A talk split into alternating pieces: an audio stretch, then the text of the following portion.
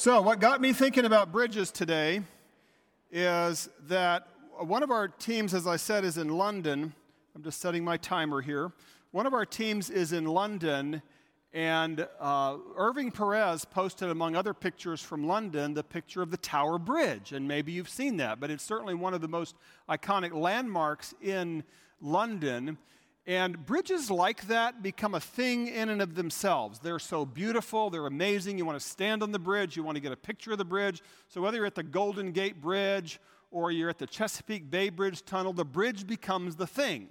And what we forget about bridges is that every one of them, even the most iconic bridges, the most beautiful ones, the ones that are tourist destinations, they would not be there except for somebody was trying to get from point A to point B and they couldn't get there without the bridge. So, in the case of the Tower Bridge of London, it's not just a tourist attraction. There is a commercial district on one side where the ports of London are, there's the city of London on the other side, and they couldn't get those goods from one side to the other without a bridge, actually, a series of bridges over the Thames River. And why do the Brits, Brits say Thames anyway? It looks like Thames to me. But at any rate, so they can't get from point A to point B without a bridge. So what we forget about bridges is that the point of the bridge is not the bridge. The point of the bridge is the destination. Now, I want to suggest to you in the sermon today that the gospel of our Lord Jesus Christ, just think about that for a moment. What do you understand is the gospel of our Lord Jesus Christ? The Apostle Paul is going to tell us. The gospel of our Lord Jesus Christ is not the point. The gospel of the Lord Jesus Christ is the bridge. And today's sermon is about the destination. And the Apostle Paul is bold enough to say if it's not for getting you to the destination, there's actually no point in Jesus dying and rising again. It's really ultimately about getting you to your destination. So, in Paul's words, if there is no resurrection of the dead for you and for me, then not even Christ was raised. He didn't need to be raised. The reason he was raised, the reason he died and rose again, is so that you could get to the resurrection of the dead. Now, that's the sermon in a sentence, but I'm going to talk more anyway. So, as we open 1 Corinthians chapter 15, we learned that the, the Corinthians don't seem to be questioning whether Jesus rose from the dead. That seems to be accepted faith. Paul says, That's what I delivered to you. It's what I received from the Lord. It's what I preached. More importantly, it's what you received. You have based your faith on that. But some of you are saying there is no resurrection of the dead for you and me. So, there are two parts to our scripture today. Verses 1 through 11 is what Paul believes. That is the gospel. He starts there, but he's going to remind us that's only the bridge. From verses 12 all the way through the end of the chapter, and we'll be covering that next week as well, from verses 12 to the end of the chapter is about you. It's about your resurrection. And Paul uh, picks it up from there and he says, It's not only what I believe about Jesus, it's what I believe about you and me that is so significant to this argument. Now, in verses 3 to 8 of our text, Paul names two key beliefs in the gospel Christ died and Christ rose again. Now, there's more language than that, but the rest of the language seems to be a supporting argument for the two main parts of the gospel Christ died, Christ rose again. What he says is Christ died for our sins according to the scriptures. So the gospel for Paul is what Christ did. First of all, it's who he is. He is the Christ, the Messiah, the Savior. And then it's what he did. He died, but it's also why he did it for our sins. That's a, that's a phrase that we have become so accustomed to, we sort of gloss over it in church. So for my confirmands, I try to offer um, an illustration that maybe they can relate to a little bit better. And I say to them, let's suppose you get in trouble. And I will ask them, like, what kinds of things do you do to get in trouble? Well, I didn't, you know, take out the trash or whatever my mom wanted me to do. Okay, so what is your discipline for getting in trouble? Well, I, I, I lose my uh, smartphone. I lose my internet privileges for two weeks or whatever if I do something really bad. Okay. So then I set up for them. So, what if your sibling, your brother or sister said, Oh, I feel so bad for Bobby. Like he can't have his phone for two weeks. I'll take his punishment for him. Like you can have my phone, Dad, so that my brother can have his phone. And then I look at these 12 year olds and I go like, Would your brother do that for you? No, never, ever. So, this is what I want you to understand. I'm saying to them, when, when we just say glibly, Christ died for our sins, we mean Christ actually took the, the consequences of our sin, the punishment that we were owed. When he died, he died our death. And Paul says that's of first importance. And it's according to the scriptures. And then he says he was buried, but the burial seems to be like proof that he was really dead. You don't bury live people, so he died for our sins according to the scriptures and was buried. And then he gets to a second main point, which is he was raised the third day according to the scriptures. So this is the second pillar that Paul says is absolutely essential to the gospel, and it weaves its way through uh, all of Paul's letters. This is the point of Jesus' life, and you know all of this. So, this is actually the earliest creed of the Bible. Uh, you could maybe argue that the one sentence, Jesus is Lord, is an even pr- more primitive and shorter creed.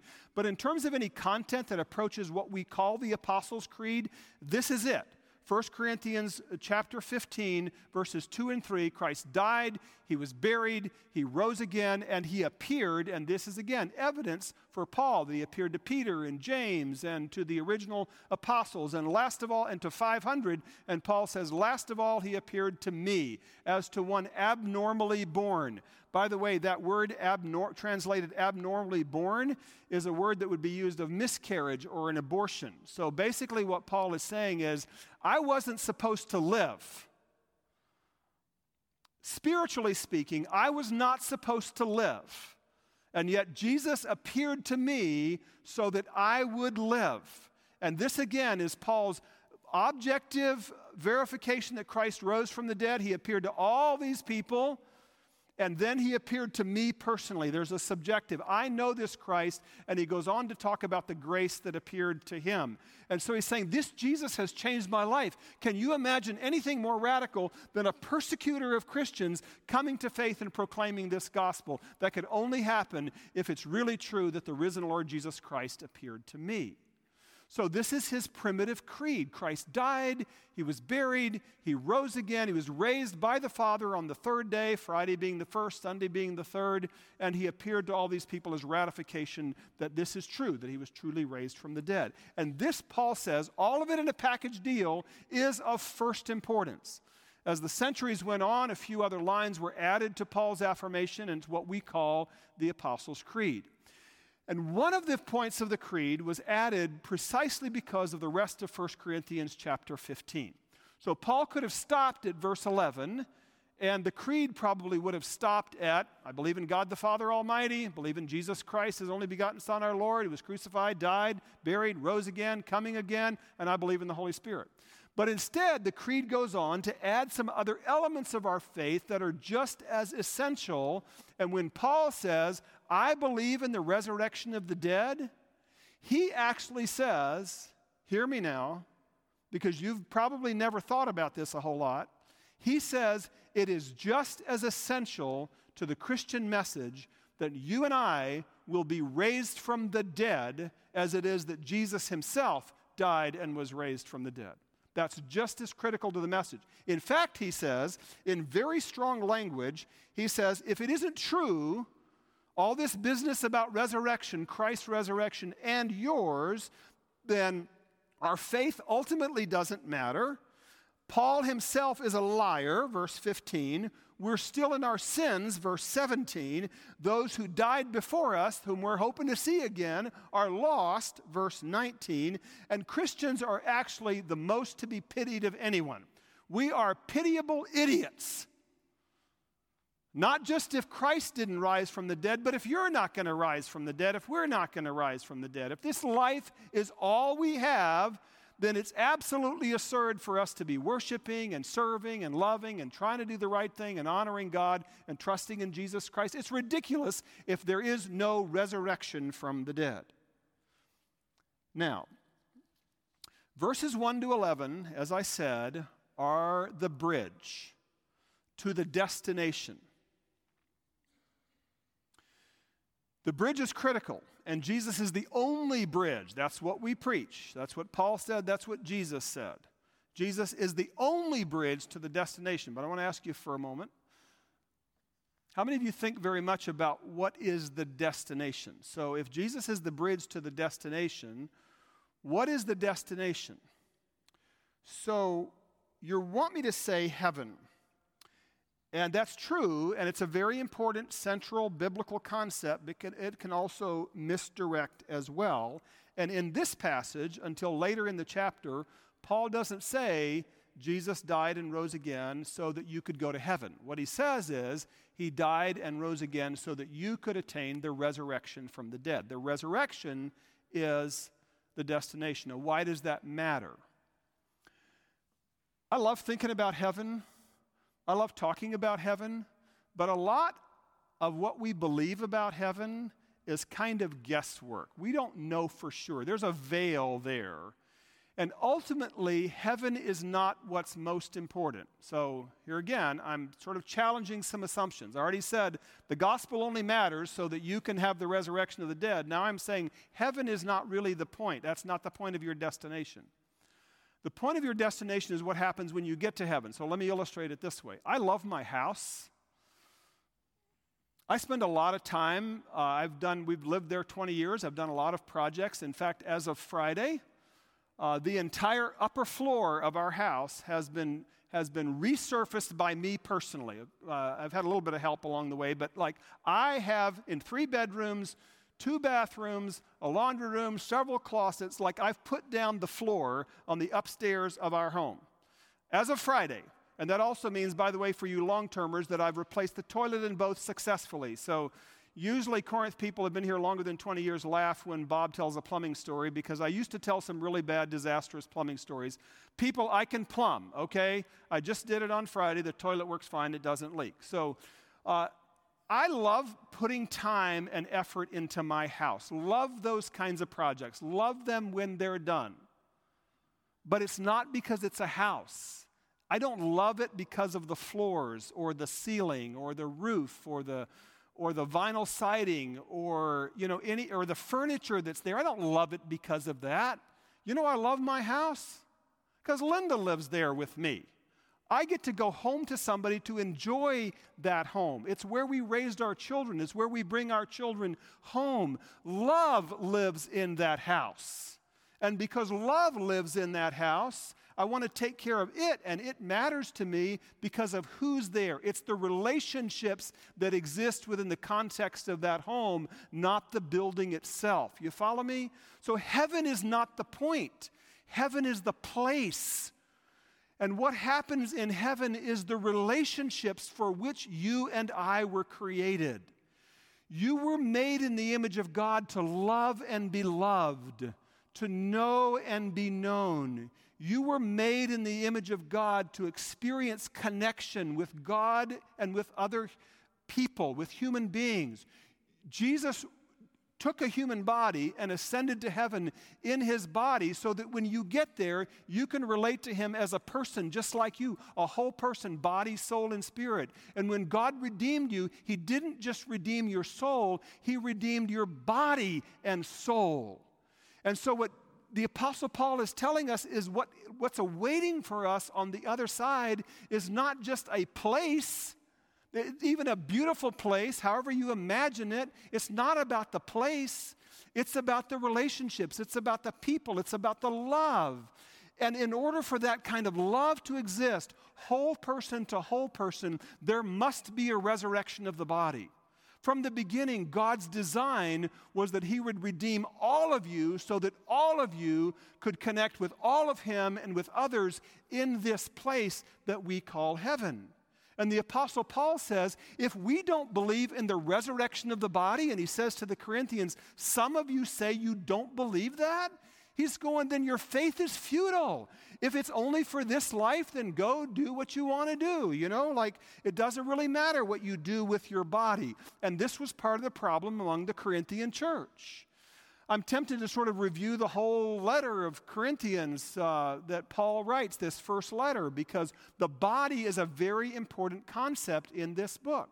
From the beginning, Paul says, that what you do with your body matters. What he's pushing back against is that there were some Greek philosophies, not all of them, that said it doesn't matter what you do with your body, what matters is what you do with your soul and your mind. And Paul says, Your body is the temple of the Holy Spirit. It matters. Sexual immorality matters because your body belongs to Him. And then the way you treat other people, as we saw last week, when you come to the communion table and you who are wealthier, or maybe it's your home or you have more privilege, elbow your way to the front and eat all the food and get drunk, while those who are less privileged come late and they don't. That matters. Like how you live in the body matters when you are in community. And now Paul says, even your eternal existence matters in the body. So I just want to say to you that this is the culmination of Paul's entire letter, and the message to you is your body matters. It matters that you get your body in church so that you're in actually personal relationship with people who love Jesus and you can learn and grow from them. I was going to say it matters that you get your butt in church, but I didn't think I should say that in church, only I just did. So it matters that you get your body there. It matters what you do with your mouth. It matters that you use your hands and arms and feet to serve Jesus, to tell of Jesus, to give the good news, as Kevin told us in Sunday school this morning. Some of these ways we can bridge people. It ma- you have to do that with your body when you work for justice in this world, as we're going to introduce some opportunities this fall, and you can get involved at Viewmont Elementary School or Hickory High School, when you work for a better world, what you do with your body matters in this life because Christ redeemed all of you. And why would he redeem all of you if it wasn't his intent that all of you should be in right relationship with him forever? That's why the resurrection of the body matters. And once again, Paul says, if your resurrection doesn't matter, I didn't say this, Paul did. If your resurrection doesn't matter, then Jesus' resurrection doesn't matter. If you're not going to be raised, if God can't do that, if He can't recompose all of your elements into a glorified body, then He couldn't do it for Jesus either. So you can't have one or the other. It's a package deal. If Christ was raised, you who believe in Christ will be raised. I'm aware that that raises a handful of questions, so let me just wrap up with a little bit of Q&A and I'll be done. Question number 1, well what is that resurrection body like? And for Paul, that is a question A we can't answer, and he almost addresses it like what a stupid question to ask. That's like looking at an acorn and saying, "No, what, what do you suppose an oak tree would look like? You'll never find that out by looking at the acorn. The acorn goes in the ground, it dies, and what comes out of it is the same basic, you know, molecular uh, structure. I'm not a biologist, okay? The same basic DNA that created it, but it, it comes up something very different than what was planted in the ground. So, what we know about our bodies is that they will be glorified and spiritual and eternal and incorruptible. There will be a continuity and a discontinuity with our bodies. Even Jesus, the first time people often saw him after his resurrection, they'd go like, "Who is that stranger?" And then when they when they knew who it was, they go like, "Oh yeah, that's Jesus." Well, that's because there's a basic continuity and discontinuity. So Jesus could still eat, but he didn't need to eat. Jesus could be physically present with his disciples and they could touch him. He invited them to touch him, but he could also walk through a door. So there's some hint here that there's both similarity and dissimilarity with our resurrection body. And no, we can't know all the details any more than you can predict an oak tree from an acorn. Second question then what about cremation? Like, is it wrong to cremate a body if the bodies are going to be raised from the dead? And I want to say, don't worry about it. Either way, given enough time, all bodies are cremated. All right? It either happened immediately in a furnace somewhere. They happen over time, and so this, we all return to dust given enough time, right? So saying that God is worried about cremation is like going, well, I think if there's a, a, a, a, um, a well embalmed body, God could probably raise that one, but I don't think He can raise one that's from the dust. I mean, really, really? So God's not too worried about that, in Bob's humble opinion. When does resurrection happen? Now, here's an interesting point because all the scriptures that deal with the, re- the, resurrection of the dead talk about it at the end of the age. So, this is a future event. You don't die and you're immediately, your body isn't immediately raised. Okay, which raises the next question what happens between the time when you die and the resurrection of the dead. And that's a tough one. In theology, we call it the intermediate state. And once again, we have some hints in the Bible, but not a lot of finality. What Paul says is that you shouldn't be concerned about that because to be absent from the body is to be present with the Lord. So, whatever's going on, we are with the Lord. So, let me give you my favorite theory about it, which is I think it's a good theory, but it's not directly from the Bible. A, college, a Bible college professor once said, What if, because there's no time outside our dimension, there really isn't an intermediate state?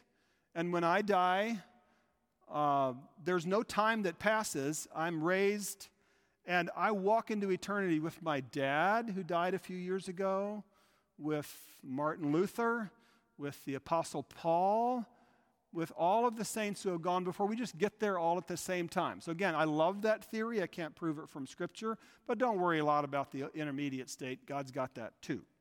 And finally, again, to, to, to say it in slightly different words, why does resurrection matter? Why does Paul say in 1 Corinthians 15, Your faith is absurd if not for the resurrection of the body, your body? And the reason ultimately this matters is the same reason any other theological issue matters. It's because ultimately resurrection is about God. It's about the love of God, it's about the power of God, it's about the mystery of God. It's about the mystery of God because there are some things that we don't know about how God designs what. You know, I'm a pretty simple person. I can't even figure out how life biologically works, much less how God is going to make new life work. That's okay. God has some things that He holds in His hands as personal mystery, and this is another one that takes us there. That's okay. But it's also about the power of God. Because if I say there's no resurrection, what I'm basically saying is my mind can't wrap itself around the idea of, you know, cremation or not, a body dying, and it takes literally hours for all of the functions to shut down. And when it's shut down, it's really shut down. And two or three days later, like you can't bring it back. My mind can't wrap myself around the fact that somehow God can reconstitute that body, much less one that's been dead for a thousand years. And you're limiting the power of God. The one who created life itself can reconstitute life. He can. He will. But ultimately, the doctrine of the resurrection of the dead is about the love of God. God never would have created you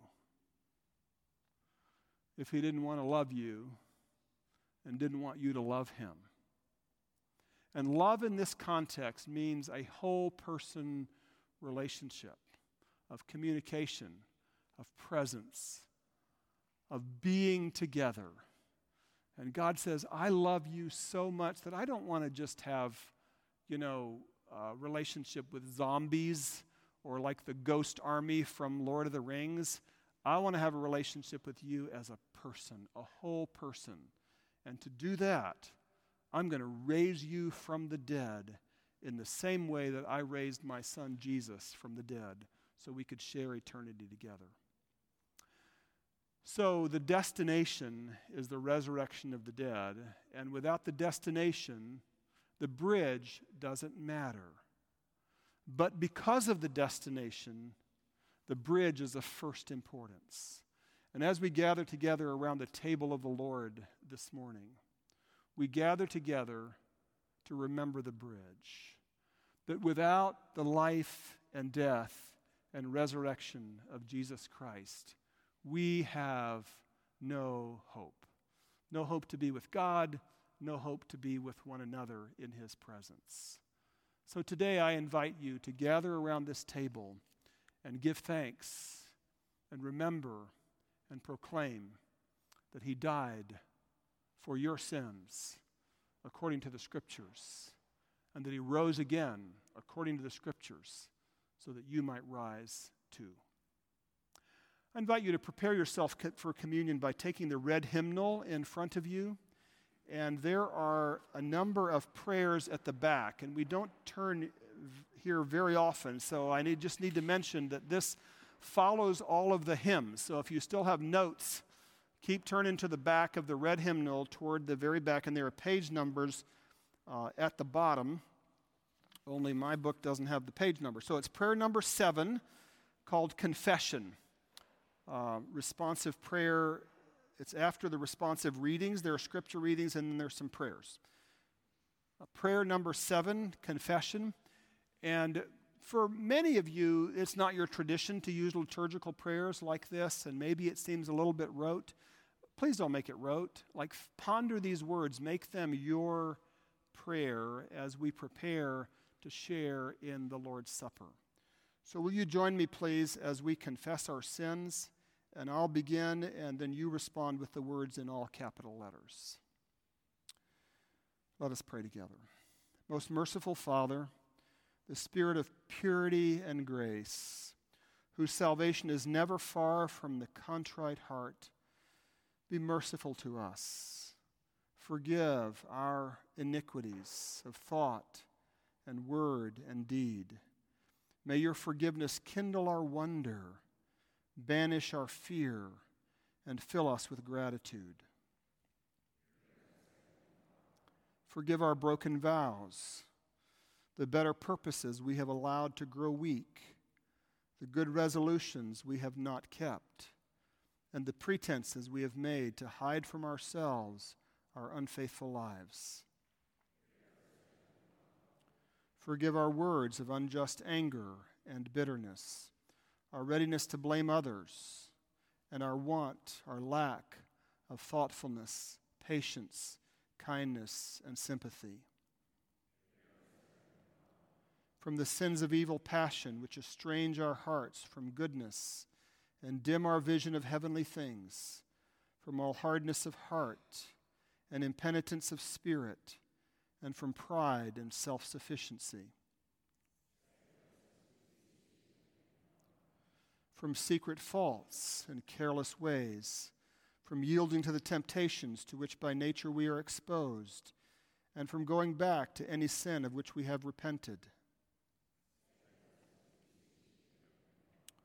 Almighty God, our Heavenly Father, who of thy great mercy has promised forgiveness of sins to all them who with hearty repentance and true faith turn to you. Have mercy on us. Pardon and deliver us from all our sins. Confirm and strengthen us in all goodness, and bring us to everlasting life through Jesus Christ our Lord.